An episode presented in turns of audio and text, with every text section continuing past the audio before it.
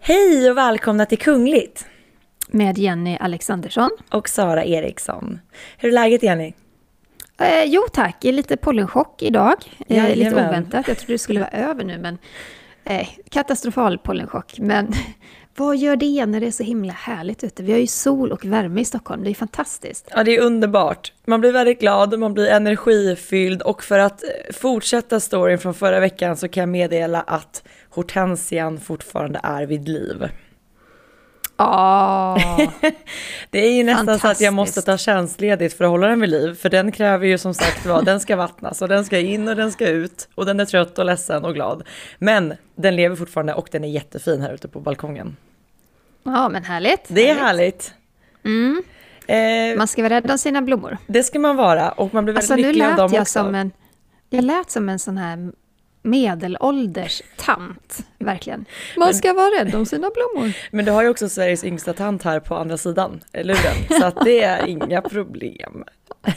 Härligt, härligt. I veckans avsnitt av Kungligt så ska vi prata om eh, prins Philips arv. Ehm, hur ska det fördelas och vilka är de här medarbetarna som prinsen valt att testamentera en stor summa pengar till?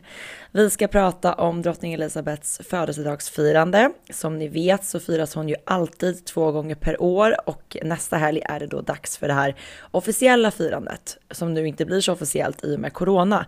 Men nu vet vi vem som blir hennes plus en i år istället för prins Philip.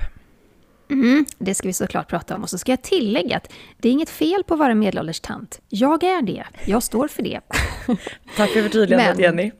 Ja, för att vi har många medelålders tanter i min ålder som lyssnar och eh, de är vi så himla glada över. Verkligen. Eh, Så jag står för eh, tantigheten här. Och jag är Och en yngsta tanten. 28-årig Ja. tant, så det är inga konstigheter. Bra.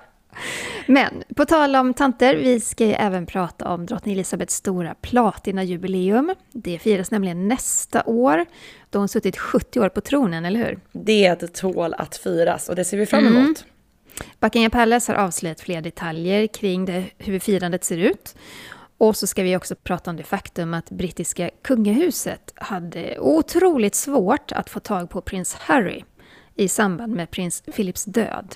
Och vi ska eh, prata om vilka drastiska metoder som de var tvungna att ta till innan nyheten kablades ut över världen. Eh, ja, och vi ska ju prata om Harry och Meghans liv. Såklart. Eh, Det livet ska bli film och vi vet vilka som spelar hertigparet av Sussex. Ja, och apropå Harry och Meghan så har ju Harry och Oprahs tv-program fått både ris och ros, ska sägas. Och i veckans avsnitt så kommer nya detaljer avslöjas om hur länge Oprah och Harry egentligen har jobbat tillsammans. Och här i Sverige så har ju en förtroendeundersökning genomförts för det svenska kungahuset. Och det är en kunglighet som landade på 0% förtroende. Eh, varför kan man tänka sig och vad kan det bero på? Det ska vi diskutera i veckans avsnitt och vi ska även svara på era lyssnarfrågor. Oh, mycket! Oj, Ja. vi har mycket. Ja. Vi börjar med prins Philip och hans arv. För nu har det gått lite drygt två månader sedan prins Philip lämnade oss. Eh, Det var den 9 april. Och han efterlämnade ungefär 30 miljoner pund. Ja, sisådär 350 miljoner eh, svenska kronor. Och eh, en stor del av de här pengarna, de går ju såklart till drottning Elisabeth. Men prinsen har även valt att testamentera stora delar av arvet till sina tre närmsta medarbetare. Och det är personer som har stått honom väldigt nära i många år. Och det handlar om Philips eh, privatsekreterare, Archie Miller Bakewell, hovmannen William Henderson och eh, hans betjänt Steven Nidojadlo, hoppas jag säger rätt. Nidojadlo. Mm. Och de här männen som du sa Jenny, de har ju faktiskt betytt väldigt mycket för Philip. Dels i hans eh, kungliga arbete såklart och även privat för att de fanns ju faktiskt vid hans sida även under hans sista tid i livet. Och eh, de här tre männen gick även bakom kungafamiljen i den här begravningsprecisionen men fick inte närvara i kyrkan på grund av ja, de strikta coronarestriktionerna då. Eh, men förutom att Philip då lämnat ett stort ekonomiskt arv efter sig så lämnar han ju faktiskt även flera gods. Och eh, de här eh, sägs det då att det är drottning Elizabeth som nu får ta över, vilket känns rimligt. Och en källa nära hovet har även avslöjat att en stor summa pengar kommer att gå till Philips barnbarn. Och ja, det betyder ju att prins Harry kommer att få ta del av prinsens pengar trots den här skandalomsusade intervjun hos Opera eh, och så vidare. Så att, ja, för att eh, han kritiserade ju faktiskt sin farfar i eh, den intervjun ganska så mycket och även hans farmor och sin pappa. Ja. Eh, men, eh, men testamentet står fast och han kommer få ta del av pengarna. Det vore väl kanske konstigt Ja. Eh, om man inte hade fått göra det också. Och, ja men verkligen. Och jag tror liksom att här, här får man väl skilja lite på vad som händer nu och vad som har hänt tidigare. Att det är trots allt mm. hans farfar.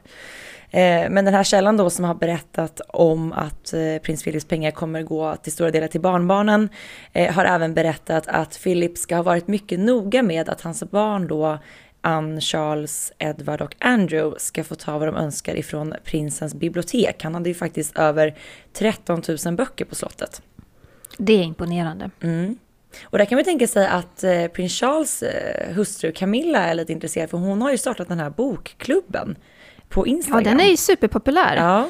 Eh, och det är många som deltar där och hon, eh, det är väl ganska regelbundet som hon, är det en gång i veckan eller ja, en gång varannan vecka? precis och tipsar ja. hon om olika böcker. Det kan ni faktiskt följa om ni är intresserade. Så att hon kanske kommer gå lös där inne på biblioteket. Det finns ju några titlar att välja på så att säga.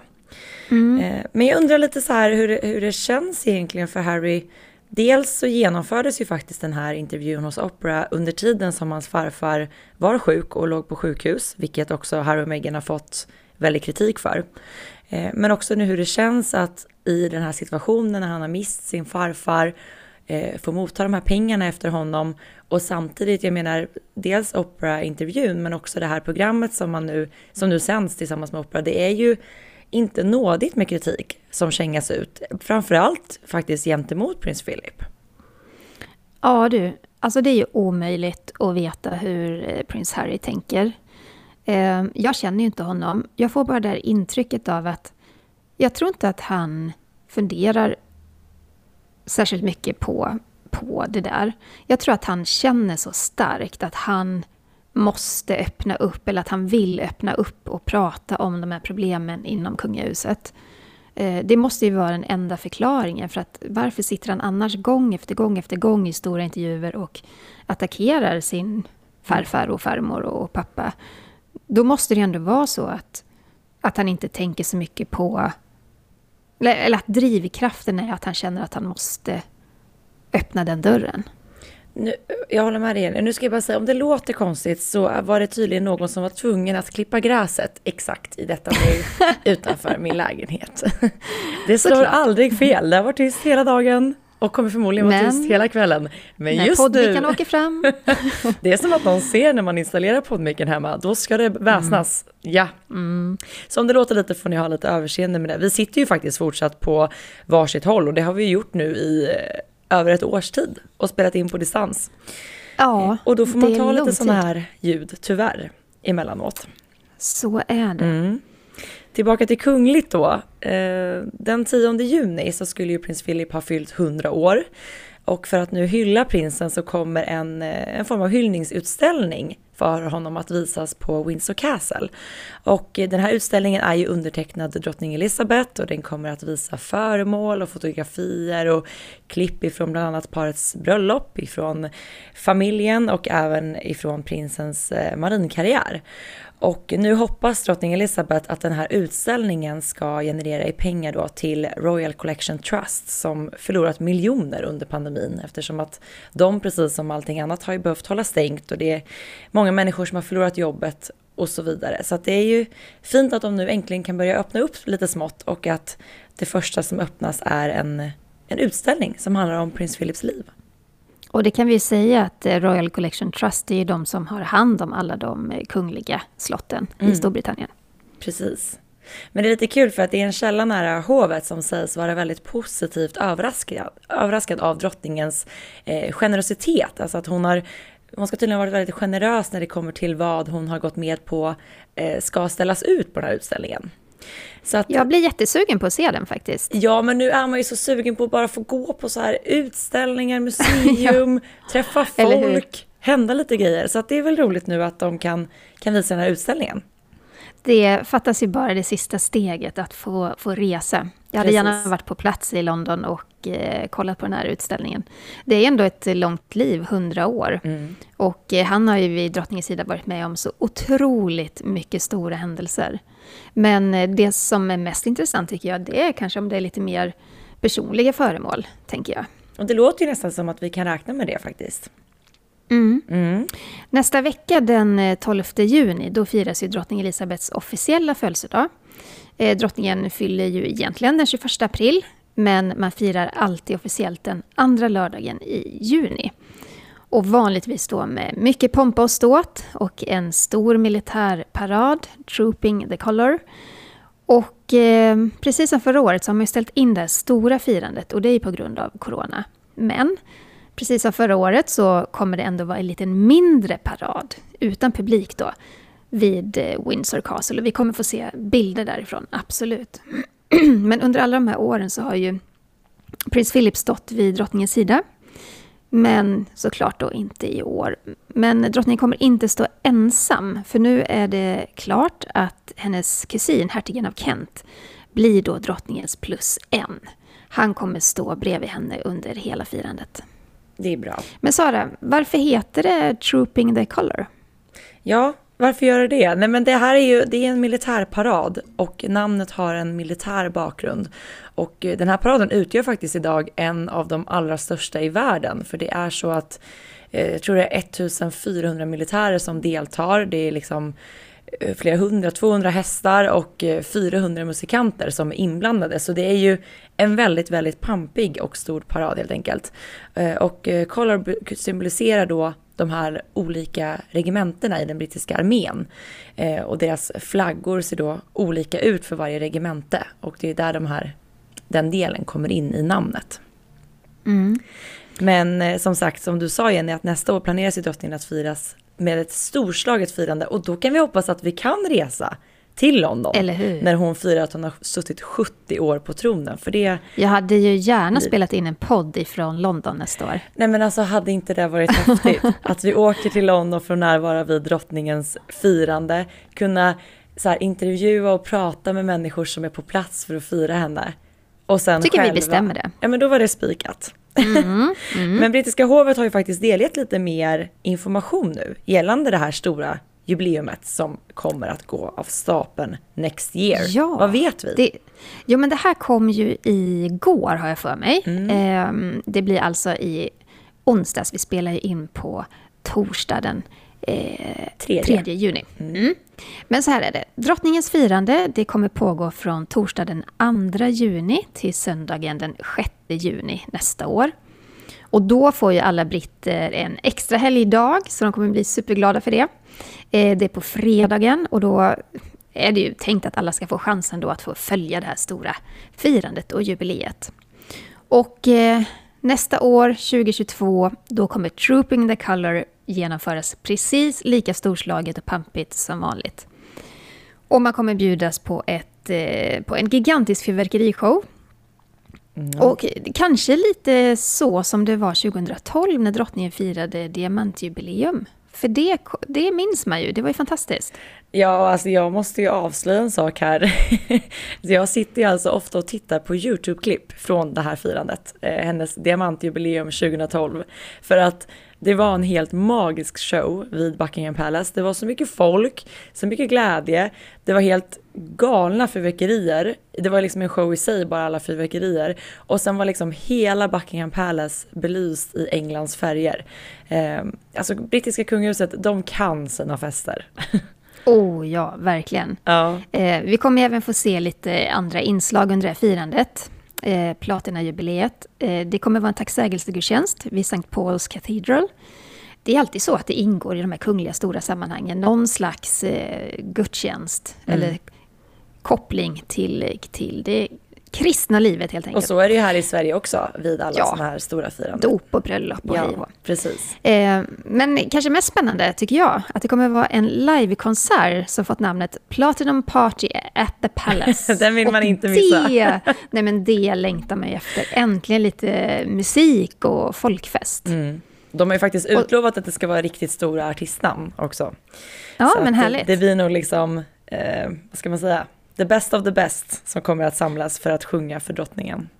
Åh, jag undrar om drottningen själv får önska då artister? Tror du Det det? känns så, eller hur? Hon måste ju ha lite som är ett hennes- finger med i spelet. Undrar vem som är hennes nu levande favoritartist? Ja, det hade man velat veta. Det är nog liksom Ja. inte så, Swedish House Mafia.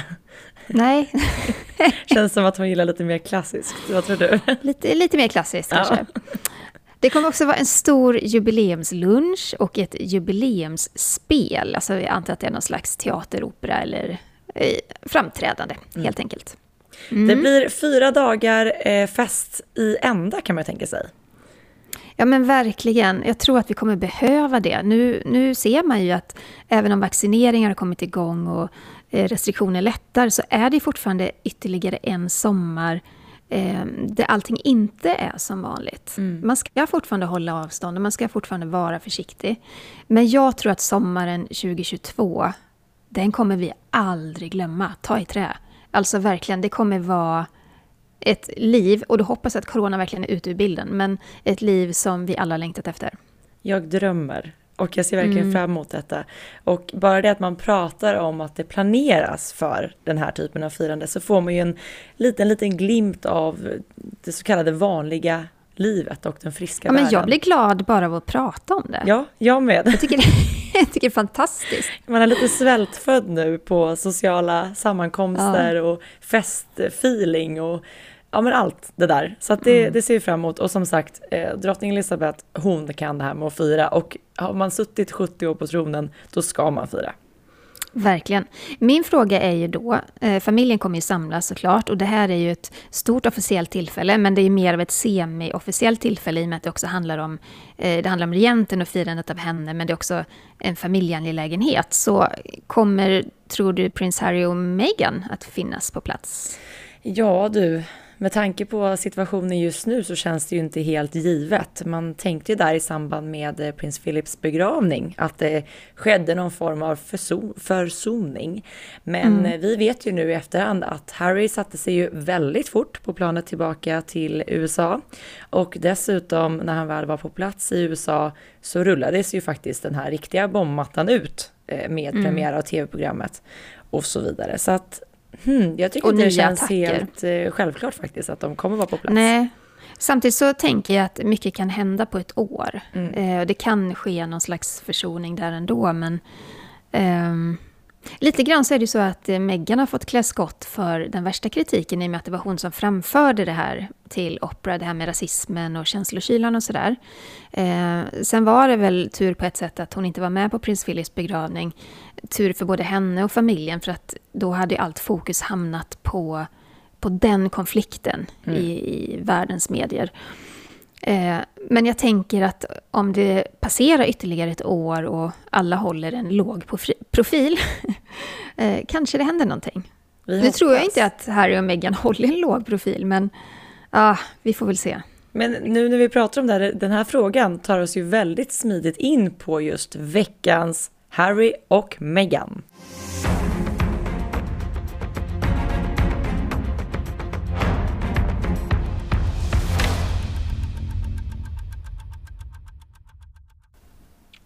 Ja, det här med prins Philips död och vad som hände kring det, det är ju intressant. Eh, för nu har vi fått reda på mer om spelet bakom kulisserna.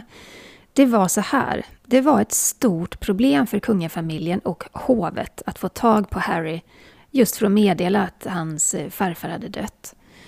Harry hade inte svarat i telefon när de försökte nå honom. Eh, det var verkligen helt omöjligt att få någon slags kontakt. Så det hela slutade med att eh, ambassaden i, i, eh, i San- USA, Santa de, Barbara. i Santa Barbara, Ja. de fick skicka en polis för att berätta om Philips död. Och det var ju bara en timme innan pressmeddelandet gick ut världen över. Men ja, och efter då som du säger, efter flera försök att nå Harry så var det då polisen i Santa Barbara som fick då åka till Harry och Meghan hem till dem, knacka på för att meddela eh, om Harrys farfars död och att de då beordrade honom att eh, så fort som möjligt ringa ambassaden och hans familj. Och som du sa Jenny, det var ju tur det för att bara en timme senare så rullades ju det här ut inför hela omvärlden. Eh, det var ju då ungefär klockan ett efter lunch som det blev offentligt. Eh, det betyder ju att det var väldigt tidig morgon i USA, så förmodligen låg väl här och sov. Men man kan ju liksom undra sådär, han visste ju ändå att, att Philip var dålig och att han mm. var lite inne på, på sin sista vers. Eh, varför han inte svarade när familjen ringde, det är ju lite... Ja, och jag menar, de har ju personal. Alltså, om han själv inte ville ha jour med sin telefon, kunde han inte be någon? För jag menar, det, han visste att prins Philip var jättesjuk. Mm. Och eh, att det handlade kanske om dagar. Man vet ju inte vad, hur han tänkte eller hur det var liksom ställt. Men det är ganska så här brutalt att istället en polis får banka på porten mm. och liksom säga till honom att hör du, nu får du ta och ringa din familj. Men jag tänker också att det var tur att det ändå gick till så, för tänk ifall att Harry skulle behöva ha mötats, eller mötts av det här beskedet liksom från all press i hela världen när det här rullades ut. Ja, nej men det hade ju varit fruktansvärt för honom och också det hade de väl kanske gjort en grej av det också då att de minsann inte fick veta av familjen utan fick läsa i medierna. Mm, säkert. Det, ja. Men Harry och Meghans eh, något dramatiska liv kan man väl ändå säga att det är. Det är ju mm. mycket saker hela tiden, upp och ner och hit och dit. Det ska nu faktiskt filmatiseras en tredje gång. Eh, sedan tidigare så finns ju faktiskt två filmer om Harry och Meghan. Den, heter, den första heter A Royal Romance och den andra heter Harry and Meghan Becoming Royal. Och nu ska då den tredje filmen heta Escaping the Palace och den spelas in nu för fullt. Mm. Och första bilderna från filminspelningen har släppts. Och eh, ja, som man hör på titeln då så ska filmen dramatisera parets eh, flykt från det brittiska kungahuset. Och på bilderna så kan man ju konstatera då att det är en skådespelare som heter Jordan Dean som spelar Harry. Och Sidney Morton spelar Meghan. Tycker du att de är lika, Harry och Meghan? Ja, men jag faktiskt jag satt och kollade på bilderna igår och eh, framförallt så är ju Jordan Dean väldigt lik Harry. Eh, så att de har ändå lyckats gjort en väldigt bra casting. Det jag inte riktigt förstår med de här tre filmerna, det är ju samma, eh, vad säger man, filmskapare, Pro producent ja. eller som har liksom gjort alla de här. Eh, men mm. det är ändå olika skådespelare som spelar då paret. Det är lite konstigt att man inte har valt två stycken som ska vara med i, i alla tre filmer, tycker jag. Men Sara, säger inte det någonting om kvaliteten kanske på filmerna? Jo, det ska För jag sägas. hade, inte, jag hade inte ens hört talas, eller jo, jag hade hört talas om dem, men jag hade inte liksom, jag har inte kollat på någon av dem. Jag har inte känt mig intresserad av att kolla på någon av dem. Jag har mest tänkt att det där känns lite som en så billig Hollywood-produktion. Det, det, är det faktiskt. Och det är liksom, särskilt när man har liksom serier som The Crown i, i backspegeln så tycker man att allt mm. annat är lite B. Det får man ändå lov att säga. Men det som jag tycker är, alltså visst att de här skådespelarna är, är lika paret, men från den här första filmen som heter A Royal Romance så är det Parisa Fitz-Handley som spelar Meghan. Och hon är ganska så lik henne till utseendet, men framför allt så tycker jag att hon på ett väldigt proffsigt sätt har fångat Megans röst. Jag tycker vi kan lyssna lite på det. If I don't speak up before the wedding, the world is just gonna see me as a girl in a dress. I have to start living up to the person I wanna be. Men jag håller med, jag tycker att det låter, det låter likt. Ja, verkligen. det kunde ha varit Megan som pratar faktiskt. Men vi har ju också snackat om detta innan, just där faran i att göra, oavsett om det är en dokumentär eller en spelfilm kring nu levande människor. Mm. Det är ju trixigt. Um, man kan ju alltid hävda att nej men det här är en dramatiserad film och den bygger bara på verkliga händelser. Det är inte liksom... Visst, så kan man komma undan. Men jag menar, det är ju rätt mycket saftiga grejer som det här produktionsteamet och bolaget kan eh, bygga en story på. Och jag bara undrar, dels hur vågar de? För Harry och Meghan är ganska aggressiva när det gäller liksom att eh, eh, hugga eh, på, på lögner eller påhittade saker. Mm. Eh, och dessutom, undrar hur det känns att se sig själv i en händelse som är så ny och så sårig. Alltså det, har ju, det pågår ju liksom i detta nu egentligen, det som filmatiseras. Så det är klart att det är mm. känsligt. Eh, nu är det inte Netflix som gör den här, de här filmerna ska sägas.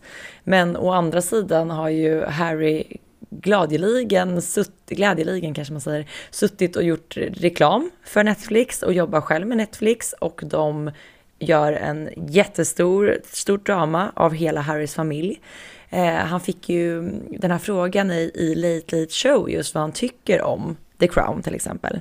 Och mm. där så svarade ju Harry att han tycker att det är lättare att liksom deala med just en dramatisering av deras liv. Just för att han, han själv menar på att de som tar del av en dramatisering är medvetna om att det är ett drama, att det är en film. Fast vet du vad? Det där tror jag faktiskt också är ganska mycket bullshit. För att Harry är också medveten om vilken enorm impact som The Crown har haft på eh, hela världen och Exakt. världens syn det på det brittiska. Skulle komma. Ja, förlåt. Alltså... Här gick ju händelserna i förväg. Men jag menar för att han säger så. Eh, ja. Och menar att det som tidningarna skriver är, är värre. Men nu, nu, de här filmerna just kanske är för små för att skapa ramaskri. Men The Crown till exempel, mm. de lyfter ju ändå sådana händelser som återigen hela tiden bubblar upp till ytan. Som många kanske hade lagt lite locket på och gått vidare ifrån. Men då när man gör den här typen av, av film eller sådär så, så bubblar det upp igen och blir en ny diskussion och man kommer på att just det, så där gick det till. Så att, att han är helt obrydd, det tror inte jag på. Nej men också, han kan ju inte kritisera sin arbetsgivare. Nu har han ju ett miljardkontrakt med Netflix.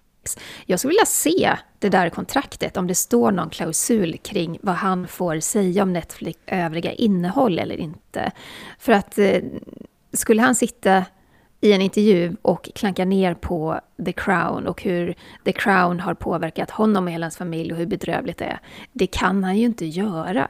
Alltså då kan han ju inte jobba för Netflix. Så att, att han sitter och hyllar det, det, det är bara bullshit. Vi vill ju faktiskt. gärna vara en fluga på väggen ofta, gärna i det här sammanhanget också för att höra mm. vad som sägs och vad det står. Men mm. det ska också sägas att även om då Harry ska spela neutral i den här situationen gällande filmatisering av han, han och hans familjs liv, så vet man ju också att brittiska kungahuset och hovet är ju alltid lite oroade över när det ska göras filmer och draman på deras liv för att det glorifierar ju aldrig hovlivet. Det finns väl knappt någon av de här filmerna som har eh, indikerat på att bakom Buckingham Palace väggar, där är det härligt och mjukt. Nej, inte en enda. Nej, inte direkt. Men eh, apropå tv och film så måste vi också prata om Harry och Operas tv-program The Me You Can't See. För idag fredag, när det här avsnitt, avsnittet släpps, då sänds ju det andra avsnittet av The Me You Can't See. Och avslöjandena har ju redan varit många. Som vi pratade om i förra veckans avsnitt så var ju Harry mycket mer öppen i programmet än vad någon någonsin hade kunnat ana. Han berättade om sin uppväxt, han gav en rejäl känga till sin pappa och även farfar och farmor. Eh, och menade på att de har brustit i sitt föräldraskap. Mm. Och han menar då att det är eh, Harrys plikt att eh, bryta det här dåliga mönstret och att eh, han inte ska göra samma sak mot sin son Archie. Eh, för Archie ska då inte få genomlida samma uppväxt och misstag som han själv har fått uppleva. Ja, precis. Och, Harry pratade ju även väldigt, väldigt öppet om Megans självmordstankar och hennes dåliga mående. Och nu då avsnitt eh, två som släpps idag fredag heter Asking for Help och det eh, ska då lyfta just det här att det finns hjälp att få om man mår dåligt och att våga dela med sig av sitt mående är en, ett viktigt första steg för att må bättre. Och här tänker jag att Harry säkerligen har mycket att dela med sig av för alltså sedan hans utträde ur det brittiska kungahuset så delar han ju bara mer och mer eh, av sig själv och sina egna upplevelser. Dels kanske för att hjälpa sig själv på ett plan men också i hopp om att hjälpa andra. Jo, men jag hyllar honom för att han pratar om detta. Eh, ju fler människor som pratar om eh, psykisk ohälsa, desto bättre. Eh, så själva ämnet i sig har jag verkligen inga problem med. Tvärtom, jag tycker det är fantastiskt. Eh, problemet för honom och för kungahuset, det blir ju just de här attackerna. Mm. Eh, och att eh, det blir så tydligt att det finns en infekterad relation mellan honom och resten av familjen. Och det är inte jag säker på att han... Jag är inte säker på att det är det bästa för honom, att lufta det i intervjuer som snurrar x antal varv runt jorden. Nej, men om man skulle liksom lyfta bort delen som eh, handlar mycket om just de här, det här bråket som sker på öppen ridå med familjen, så är det ju otroligt bra att eh, Harry och även andra kungligheter använder det här kungliga strålkastarljuset till att belysa den här typen av frågor. Eh, och vi vill ju liksom återigen passa på att säga det här i podden att det här med psykisk ohälsa är ett oerhört viktigt ämne. Och om det är så att du som lyssnar eh, har den här typen av känslor och kanske behöver hjälp så finns det hjälp att få. Eh, våga prata med någon, ta kontakt med jourhavande präst eller ring Minds självmordslinje på 90 101 eller jourhavande medmänniska. Mm. Det är viktigt att poängtera. Jätte. Men jag funderar på om det framkommit några nya spännande saker kring det här. Eh, ja. För vi vet ju att eh, en annan detalj kommer att avslöjas i programmet. Och eh, det är nämligen så här att Oprah har en intervju berättat att hon och Harry har samarbetat kring det här programmet två år innan Mexit ens inträffade. Mm. Ehm, och, och drottning Elisabeth... Förlåt. ja. Fortsätt. Ja, förlåt. Det är det man inte kan se varandra. Det är Nej, jag vet. Det är svårt. För drottning Elisabeth, hon ska ha blivit informerad redan då om eh, det här parets eh, tv-planer. Och hon hade gått med på att Harry skulle göra en serie om mental eh, ohälsa det är ju lite av hans, eh, det har han ändå jobbat med tidigare tillsammans med Kate och William, så just det ämnet har ju inte varit känsligt så. Men enligt The Sun då så ska drottningen ha dragit tillbaka sitt godkännande efter att ha tagit del av programmets pitch. Och Harry ska ha sålt in hela idén till drottningen med att det här ska ha fokus på soldaters mentala hälsa, som ju också är Harrys eh, hjärteämne. Mm. Han har ju startat de här Invictus Games till exempel, där det är stort fokus på eh, veteraner, militärveteraner och, och sådär, skadade militärer. Men en källa då från brittiska hovet ska ha sagt att drottningen aldrig skulle gått med på den här typen av program om hon visste att det skulle innehålla så många personliga attacker mot, eh, mot kungafamiljen, kungahuset och eh, kanske särskilt då mot eh, Harrys farfar prins Philip. Ja, för man undrar ju då nu om drottningen då ångrade sig när hon fick reda på vad det här programmet faktiskt innehåller. Så undrar man ju då vad de, vad de tycker och tänker när det här rullar ut vecka efter vecka och de vet inte vad de riktigt kan vänta sig. Eh, I och med att Nej, det var en dundrande jag... premiär där, första avsnittet. Jag tänker att hade jag varit drottning Elizabeth så hade jag känt mig jättelurad av mitt barnbarn. Eh, man vet ju inte hur hon har blivit informerad om, om detta, eller om hon, jag tror inte hon har fått se det här i förväg på något sätt. Eh, det kan jag inte tänka mig. Men det, det ligger långt ifrån det hon i så fall godkände en gång. Ja, och liksom precis om hon nu råkade godkänna det först i, med, med tanke på att det skulle handla om någonting annat vad hon trodde och sen har dragit tillbaka det. Eh, jag menar, det här sättet som det här pågår nu, det påverkar ju faktiskt hela den brittiska monarkin väldigt negativt. Mm. Vad är det du brukar säga, Sara? vad jag brukar säga? Nu glömmer jag bort vad jag brukar säga, men är det... Nej, men du, du brukar säga så här, om, om skandaler skakar Buckingham Palace väggar, då... Då gungar hela monarkin. Ja, Sätter hela monarkin i gungning. Det är så jag brukar säga. Så är det ju faktiskt. Just mm. det. Eh, men jag tänker att, eller det man tänker är just att kan man dra lite så slutsatser gällande liksom att kungafamiljen var ju väldigt oroade när Diana så att säga släpptes fri ifrån de här kungliga ramverken. Och det som händer nu är ju ganska likt faktiskt. Jo men det är det ju. Och eh, Harry pratar själv mycket om att eh, Nej men att eh, cirklar sluts och, och att man ska se, se och dra, dra liksom nytta av eh, historien och historien ska inte upprepa sig. Men lite grann är det ju som att historien upprepar sig. Nu sitter ju Harry precis som hans mamma gjorde en gång och i stora intervjuer som har miljontals eh, tittare och, och liksom säger saker om, om sin familj som, eh, ja, som kanske inte gagnar honom eller hans mående heller direkt. Mm. Så jag tycker också jag tycker att historien upprepar sig lite grann. Ja. Samtidigt är det ju så här att själva ämnet i sig är viktigt och jag har liksom inte något emot att han öppnar upp kring det här. det är väl just de här detaljerna och attack, attackerna mot, familjen som jag tror skadar mer än vad det hjälper. Och det är inte för att det är en kunglig familj, utan jag tror att det hade, hade han varit eh, uppvuxen i en helt eh, icke-kunglig familj så hade det skadat precis lika mycket i offentligheten. Mm. Och trots, det är väldigt många som tror att det liksom är Meghan som ligger bakom mycket av Harrys attacker mot den brittiska kungafamiljen. Eh, det är lite så det skrivs och det är så det talas eh, världen, världen om faktiskt. Men mm. nu är det så att det är en källa för The Mirror som har bekräftat det motsatta. Eh, för källan menar då att Meghan nu är väldigt rädd för att paret ska förlora sina titlar eh, ja, men efter då alla de här utspelen som de har gjort i media den senaste tiden. Och enligt den här källan så ska Meghan ha bett Harry att dämpa tonen lite gentemot familjen. För Meghan anser då att de fortsatt behöver de här kungliga titlarna. Och det här tycker jag är intressant. Nu är det en källa som sagt eh, och vi har pratat om det förut. När det kommer till källor och Storbritannien så är det komplicerat i och med att vi inte vet vem eller varifrån den kommer. Men det är just det här vi har pratat väldigt mycket om Jenny, att även om paret inte längre utgör en del av det brittiska kungahuset så är ju de här titlarna av ett otroligt stort värde för paret när det kommer till ja, men deras monsterdealar med storföretag och så vidare. För att det är ju sånt, det finns väl egentligen inget starkare PR-värde i världen än att komma från den brittiska kungafamiljen.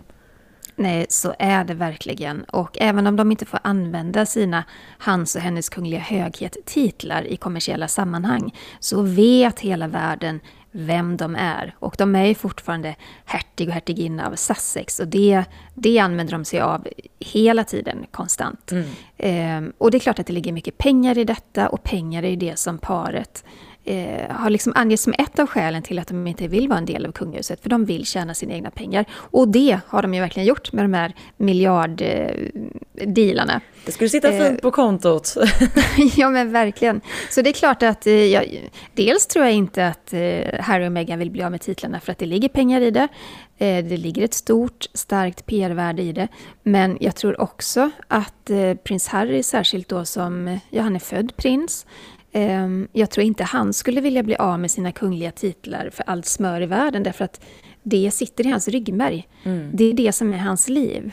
Det är klart att han lever ett annat liv nu i Los Angeles, men han är i grund och botten fortfarande en av de här grenarna på stammen till det stora, konservativa, pampiga brittiska kungahuset. Det sågar man inte bara av hur som helst, utan han är ju född och fostrad till den här kungliga rollen. Även om han inte har gillat den, eller gillat uppmärksamheten, så är det ju så han har levt i hela sitt liv fram till nu. Ja, och den ekvationen blir så självklar när man tänker på det. För att jag menar, både, både Harry och Meghan går hela tiden ut i media och berättar hur mycket de hatar publiciteten, hur mycket de hatar att vara i rampljuset, hur dåligt de har mått. Och det ska man såklart ta på allvar. Men hade de verkligen velat kapa på riktigt så är de ju välkomna att göra det. Hade de velat ja, avsäga sig alla titlar, då hade väl drottningen sagt ja, varsågoda. Men ja, nu men har de ju valt att inte göra det, så det är ju uppenbarligen så att de själva ser den här tyngden i titlarna och också deras egna varumärkesbyggande. Mm. Men just det, när vi ändå pratar om Harry och Meghan så kom jag på nu att jag skulle ju tipsa våra lyssnare om en sak.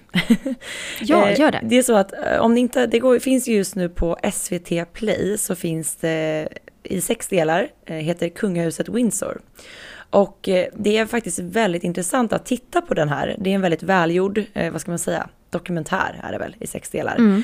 Och den är jätte, jättebra och det är så intressant att titta på den dokumentären när man har hela Harry och Meghan situationen lite i, i bakhuvudet när man ser det här.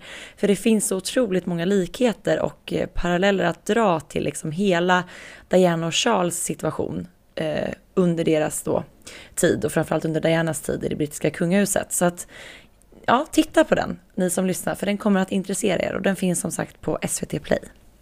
Bra tips. Mm. Eh, om man då pratar om Harry och Meghan och eh, de här dubbla signalerna om att de vill undvika uppmärksamheten men ändå syns i alla mediala sammanhang.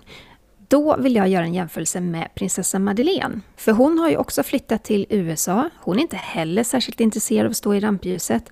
Men hon har ju klarat av den här situationen så mycket bättre. Eh, mycket på grund av att hon har hållit en låg profil och verkligen hållit på det som är viktigt för henne.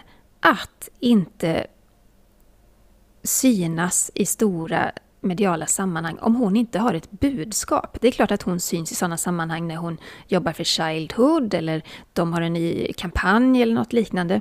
Men hon håller sitt vardagsliv och sitt privatliv så mycket bättre än vad Harry och Meghan gör. Och, där... och, det, är väl också det, det är väl också det som gör att man misstänker att eh, Harry och Meghan ändå, eh, ändå vill ha kakan och äta upp den. Ja, för Harry och Meghan pratar ju också mycket om att de vill fokusera på sina hjärtefrågor. Och det är ju någonting som Madeleine gör och någonting som hon jobbar med mm. idag, men ändå lyckas göra det eh, på ett helt annat sätt. Så det finns ju absolut likheter och ändå väldigt många olikheter mellan dem, fast de egentligen vill exakt samma sak och det är att slippa undan det mediala trycket, säger de i alla mm. Just det. Mm. Men eh, när det gäller prinsessa Madeleine så är det så att tidigare i veckan så publicerades en SIFO-undersökning på uppdrag av Svensk Damtidning. Och Svensk Damtidning de genomför den här typen av undersökning en gång om året och det är alltid spännande läsning tycker jag. Mm. Eh, de tar pulsen på kungafamiljen och på svenska folkets eh, tankar och känslor kring kungafamiljen.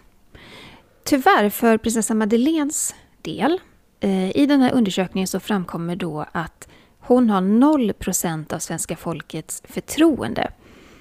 Medan hennes stora syster kronprinsessan Victoria toppade listan. Hon har hela 54 procent av svenska folkets förtroende. Och jag tror att de hade ställt frågan så här, vem i kungafamiljen har du störst förtroende för? Så ha med er det i, i ryggsäcken nu att eh, 0 för Madeleine betyder inte att hon har 0 procent förtroende, utan bara att 0 procent har uppgett henne som den de har mest förtroende för. Just det. Och Jenny, du blev ju intervjuad i samband med det här eh, av Svenska Dagbladet och eh, jag tycker att du angav tre stycken väldigt bra orsaker till prinsessa Madeleines eh, låga siffra. Kan inte du berätta lite vad du sa i den, här, i den här intervjun och hur du tänker kring dem? Jo, men det handlar om tre saker. Dels så handlar det om personlighet och intresse för det officiella livet. Och prinsessa Madeleine är inte särskilt intresserad av att stå i rampljuset, det har vi slagit fast. Eh, sen handlar det också om synlighet i det officiella. Och där kan vi också slå fast att prinsessa Madeleine har inte varit särskilt synlig eh, i det officiella livet och med kungliga uppdrag. Och, ja, dels på grund av corona nu såklart, men även åren innan corona så höll hon en väldigt låg profil. Och den tredje anledningen, det handlar om att eh, kungen ju hösten 2019 tog ett beslut om att utesluta prinsessa Madeleines och prins Carl Philips barn ur kungahuset. Och det ledde eh, på ett naturligt sätt till att prinsessa Madeleine, prins Carl Philip, prinsessa Sofia tog ett steg tillbaka från de offentliga uppdragen. Och det sa ju riksmarskalken när du och jag var där, Sara, och pratade med honom också, att det kommer naturligt bli så att allt fokus ligger på regenten och tronföljaren och det betyder att resten av familjen kliver tillbaka helt enkelt. Ja, för även om det var så att själva beslutet eh, fokuserade på liksom barnen, så som du säger, ni var de ändå tydliga med att både prins Carl Philip och prinsessa Madeleine nu i större utsträckning ska kunna fokusera på de här hjärtefrågorna och alltså ta ett kliv lite mer tillbaka ifrån det här mm. kungliga strålkastarljuset med alla uppdrag som det innehåller och som tillhör den typen av roll. Ja, jag, jag lade märke till att eh, Svensk Damtidning och eh, chefredaktören Johan T Lindvall eh, såg på det här med prinsessa Madeleines låga förtroende som eh, alarmerande. Eller min uppfattning när jag läste det var att det var alarmerande. Och att jag tror Johan T ville att hovet skulle ta in eh, krishjälp. Eh, och jag förstår hur han menar där, för att det är klart, det är så här. Förtroende är hård valuta för kungligheterna. Så är det, och det är viktigt. Utan förtroende så tappar de relevans. Och utan relevans, då finns det inte heller något stöd från folket. Så är det. Och, jag, och där håller jag med Johan T. att eh, det är klart att eh, en arbetande kunglighet behöver folkets förtroende. Men det jag, det jag tänker, och jag håller inte med om att det är kris, utan jag tänker att vi nu ser prinsessa Madeleine lite mer försvinna från det offentliga livet. Corona har gjort sitt till, men även åren innan då när hon eh, bodde i USA och jobbade med Childhood, så var det det hon sysslade med. Vi kunde se någon bild här och där på Instagram på familjen och sådär, men men hennes liv utomlands, borta från kungahuset, har ju blivit mycket mer anonymt. Och då är hon inte heller lika beroende av folks förtroende för henne. Och hennes relevans har ju faktiskt också minskat just därför att kungen har tagit beslutet att det är fokus på regenten och tronföljaren och de andra ska syssla med välgörenhet eller med sina frågor men inte representerar i lika hög grad. Och då tycker jag inte att det är så alarmerande att eh, folk inte har så stort förtroende för Madeleine. Bra analys, Vad tänker du Sara? Nej men jag håller med dig. Jag tror att det hade varit värre ifall att en kunglighet som var så att säga aktivt och eh, syndes i officiella sammanhang och var verkligen en arbetande kunglighet hade fått den här siffran. Då kanske man ska börja prata om krishantering och så vidare med tanke på att det skulle ha eh, mycket tyngre relevans då. Men som du mm. säger Jenny så är det ju ett väldigt naturligt steg i hela den här processen att kapa grenar inom den svenska monarkin. Eh, då faller det sig också naturligt att både Madeleine och eh, prins Carl Philip kliver lite mer åt sidan och ger allt mer plats till kungen, kronprinsessan och eh, mer och mer då också till prinsessan Estelle. Mm. Och anledningen till att vi ser Carl Philip och Sofia mer, det handlar ju om att dels är de ett prinspar, en, en duo som gör mycket arbeten och uppdrag tillsammans. Eh, de bor i Sverige, de bor i Stockholm och har mer närhet till svenska folket och också till eh, uppdragen. Eh, man får inte heller glömma bort att prinsessa Madeleine är ju prinsessa men hennes man Christopher O'Neill valde ju faktiskt att tacka nej till sin prinstitel och mm. även där tror jag att man tappar lite tyngd faktiskt när man inte då är så att säga ett prinsesspar som arbetar som en, som en kunglig duo. Det tror jag också har mycket med det här att göra faktiskt. Nej, men jag tror det är viktigt det du säger Sara, just det här med distansen, för den spelar roll. Det finns ett avstånd. Eh, Madeleine bor i USA och prinsparet finns på plats här. Mm, det blir en väldigt stor, stor skillnad. Men eh, förtroendet för kronprinsessan Victoria är ju väldigt högt och det är ju också många som anser att hon faktiskt borde ta över kronan. Men kungen likt hans släkt och kollegor i övriga Norden som är sittande regenter, de står ju fast vid att sittande monark, det är någonting man är på livstid. Så att eh, kungen kommer att sitta på tronen tills den dagen han ja. trillar av pinn. Så är det ju. Det blir ingen abdikation. Nej. Eh, men ett uppdrag har nu kungen lämnat över till kronprinsessan Victoria. För på söndag så är det ju Sveriges nationaldag. Och vid firandet så kommer kronprinsessan att ta över kungens uppdrag att dela ut flaggorna på Skansen i Stockholm.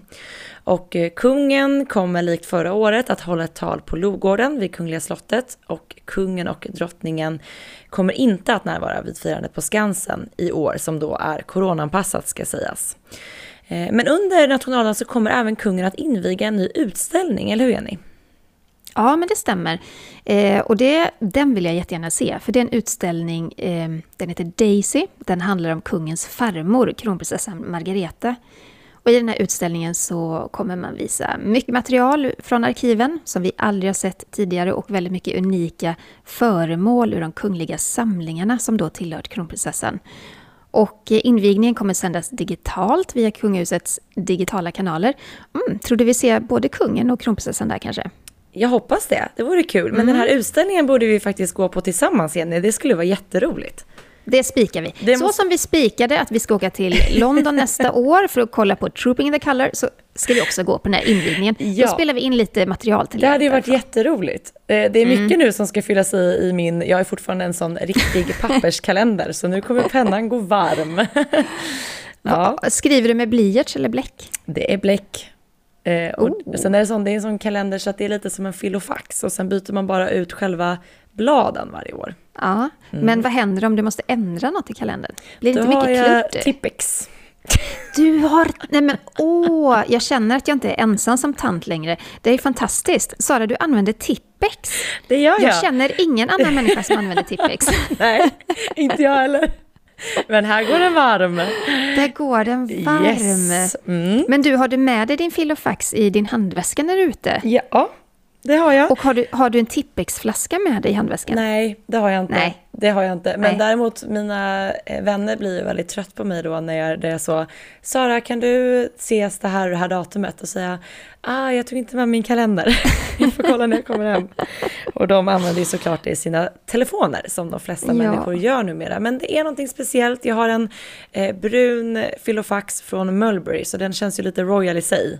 Och det är någonting Såklart. speciellt med att skriva, man får en väldigt eh, bra överblick över sin vecka tycker jag, när man ser det nerskrivet Det har du papper. rätt i. Jag, jag kör både och, mest i telefonen, men jag har också en eh, filofax. Ja, det är bra. Vi släpper den inte helt. Jag har inte med mig den i väskan dock, men Och du använder inte Tippex. nej, Nej, det är kludd i den. det är kludd i den. Vi ska prata lite mer kungligt innan vi rundar av med några lyssnarfrågor. Eh, I veckan så delade kronprinsessan Victoria ut Astrid Lindgren eh, Memorial Award i, på Nalen i Stockholm. Och det var ju då en digital prisceremoni som det nu har varit i över ett års tid.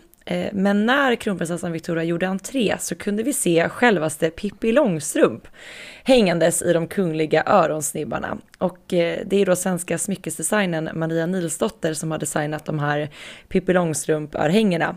Och jag tycker bara det är så, så typiskt kronprinsessan, eh, för att hon är ju verkligen känd världen över för att alltid kommunicera med sina kläder.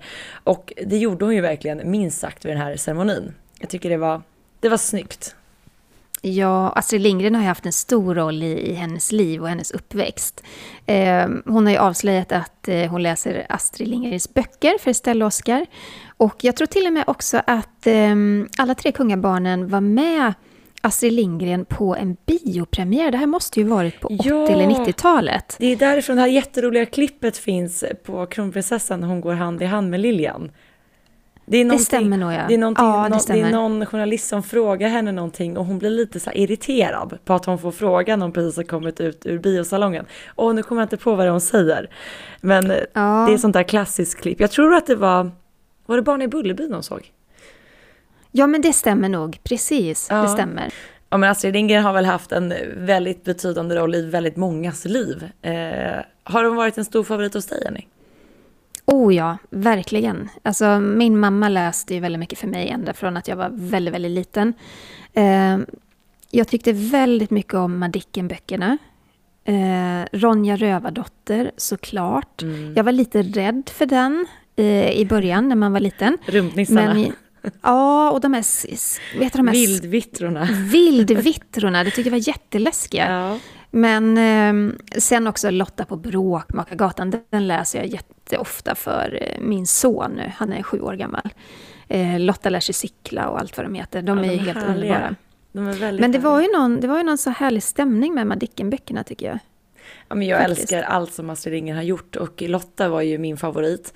Eh, Jag fick ju till och med Mm. Lotta-förbud när jag var liten. För att jag började bete mig som Lotta. Jag klippte sönder en tröja bland annat. Stampa i golvet när jag inte fick som jag ville. Så då gömde mamma Petra och pappa Mats den gamla VHSen på hatthyllan. Tills jag hade Nej. lugnat ner mina Lotta-fasoner. Sen fick jag tillbaka den. Vad gulligt, såklart gjorde som Lotta. Ja. Men eh, hon är ju, jag tänker att Lotta ändå är en bra förebild just för att hon, eh, hon testar gränser, Ja. men det slutar alltid lyckligt. Det gjorde även Sara Eriksson mot sina föräldrar. För jag vägrade ju, alltid när jag skulle gå till förskolan så vägrade jag ha på mig någonting annat än klänning. Mm. Och kalasstrumpbyxor. Så då när du åkte på en tröja då klipptes den sönder. Åh, Så kan det det gå. gulligt. Det är gulligt. Tur man inte gör så i vuxen ålder. det hade inte varit Men lika gör man inte det? Jag tycker, jo, jag tycker man är mer rebell i vuxen ålder än Man kanske som är det. barn nästan. Mm. Vi ska ta och svara på några lyssnarfrågor innan vi rundar av. Och vi vill ju jättegärna att ni skickar in fler till oss. Och det gör ni på kungligt aftonbladet.se. Ja, vi har fått en fråga ifrån Isak. Han skriver så här. Hej, tack för en superintressant podd. Tack själv Isak. Eh, Jag älskar den verkligen och kan inte vänta tills nästa avsnitt kommer ut. Hur är det med prinsessan Eugenie och Beatrice? Är, det arbetande, är de arbetande kungligheter på fulltid och har de del av apanaget? Jag läste någonstans att de hade vanliga jobb och började fundera. Vi börjar med det. Han har en fråga till, men vi börjar med det då. Mm. Beatrice och Eugenie. Ja, systrarna York då som de även kallas, de tar inte del av något apanage och är heller inte fulltidsarbetande kunglighet. Eh, de båda två genomför ju så här emellanåt kungliga uppdrag och ses ju alltid i de här familjesammanhangen vid till exempel drottning Elizabeths firande och så vidare. Och eh, som du säger eh, Isak så jobbar ju faktiskt prinsessorna med andra saker eh, förutom det här kungliga. Beatrice arbetar inom ekonomi och tidigare vid riskkapitalistbolaget Sandbridge Sand, Sandbridge, ja, heter det. Och sedan för softwareföretaget Affinity där hon faktiskt var vice vd med ansvar för så partners, partnerskap och strategier. Eh, och förutom den här privata karriären då så är Beatrice även beskyddare av liksom många ideella organisationer och det blir väl lite så de här kungligheterna långt ifrån kronan arbetar just på den kungliga fronten. Eh, hon är bland annat då global ambassadör för Street Child, en organisation som hennes mamma grundade 1993. Och eh, systern Georgini har även hon väldigt många så här välgörenhetsarbeten och eh, hon har ju studerat konsthistoria och litteratur och har tidigare arbetat eh, för ett så här eh, online-auktionsföretag innan hon började arbeta vid eh, det här konstgalleriet, eh, Hauser and Worth i London. Så att eh, det är det de gör, förutom då eh, lite så här sidoprojekt med det kungliga. Mm. Och sen eh, deras pappa, prins Andrew, han stöttar ju dem ekonomiskt också eh, med sin privata förmögenhet när de genomför kungligt arbete. Just det. Mm. Vi hinner med en till fråga. Den är från Anna Lindström. Hej och tack för en bra podd. Tack Anna. Eh, jag har precis tagit körkort och har en fundering på hur det gick till när kungabarnen tog sina körkort. Mm. Exakt hur det gick till, det vet varken jag eller Sara. Nix. Men eh, så här är det, kungen och drottningen, kronprinsessan, prinsessan Madeleine och prins Carl Philip, de har alla körkort och självklart har de övningskört, precis som alla vi andra. Eh, det finns ju sådana här eh, moment som man måste klara av, som halkbanan till exempel. Den har de kört. Eh, men vem som, vilken körskola de gick på eller vem som var liksom ansvarig för körkortsutbildning det vet jag faktiskt inte. Men att de har övningskört och genomfört de här momenten, det är ju helt klart i alla fall. Och grattis Anna till ditt körkort!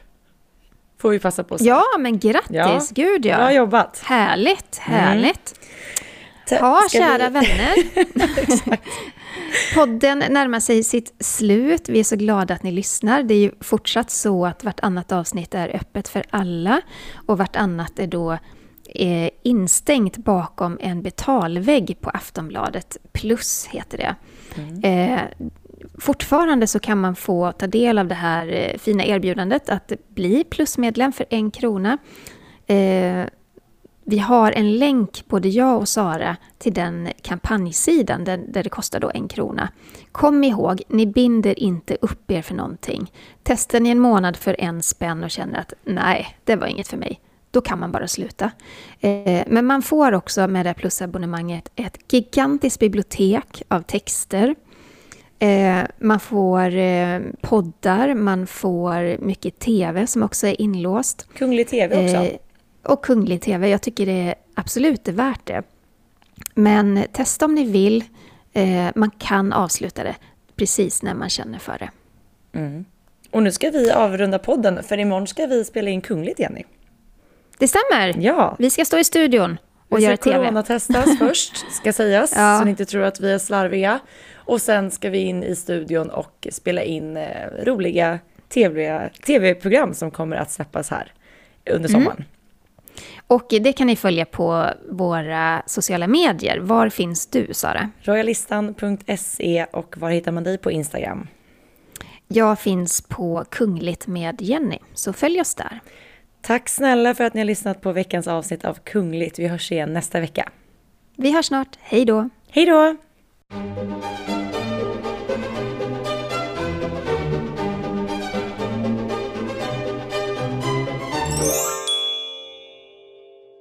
Du har lyssnat på en podcast från Aftonbladet. Ansvarig utgivare är Lena K Samuelsson.